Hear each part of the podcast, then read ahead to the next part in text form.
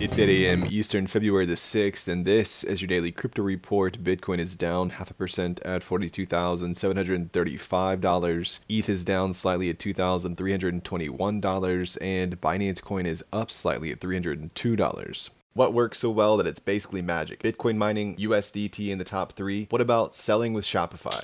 Shopify is the global commerce platform that helps you sell at every stage of your business. From launching your online shop to did we just hit a million orders? Shopify is there to help you grow. From their all in one e commerce platform to their in person point of sale system. Wherever and whatever you're selling, turn browsers into buyers with the internet's best converting checkout, up to 36% better compared to other leading commerce platforms. Sell more with less effort thanks to their new AI solution, Shopify Magic. My favorite thing about Shopify is no matter how much you want to grow, they have the solutions you need to take control and level up your business business. Shopify powers 10% of all e commerce in the US and millions of other entrepreneurs across 175 countries. Plus, Shopify's award winning help is there to support you every step of the way. Businesses that grow, grow with Shopify. Sign up for a $1 per month trial period at shopify.com slash DCR, all lowercase. Go to shopify.com slash DCR to grow your business, no matter what stage you're at. Shopify.com slash DCR.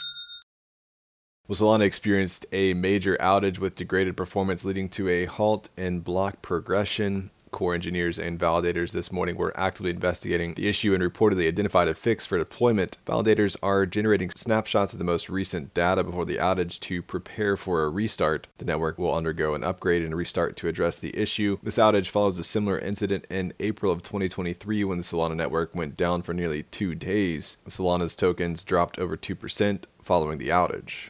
Well, Binance has announced that it will delist the Monero privacy token along with Aragon, Multichain, and Vai as of February the 20th. Binance says that these tokens no longer meet the exchange's standards or industry expectations. Withdrawals from Monero will not be supported after May the 20th. Following the announcement, Monero's price dropped about 16%. Privacy coins like Monero are known for preserving anonymity in crypto transactions, which has led to regulatory concerns and delistings by other exchanges like OKX in the past year. Well, South Korean authorities have arrested three executives of the yield platform Haru Invest, including the CEO, for allegedly stealing approximately 828 million worth of crypto from around 16,000 customers. The platform had promised double-digit yields for crypto deposits, but paused withdrawals and deposits in June of 2023, citing issues with service partners. It later fired around 100 employees and is suspected of running a rug pull scam. Prosecutors have accused the Haru executives of misappropriating customer funds between March of 2020 and June of last year while misleading customers about their investment techniques.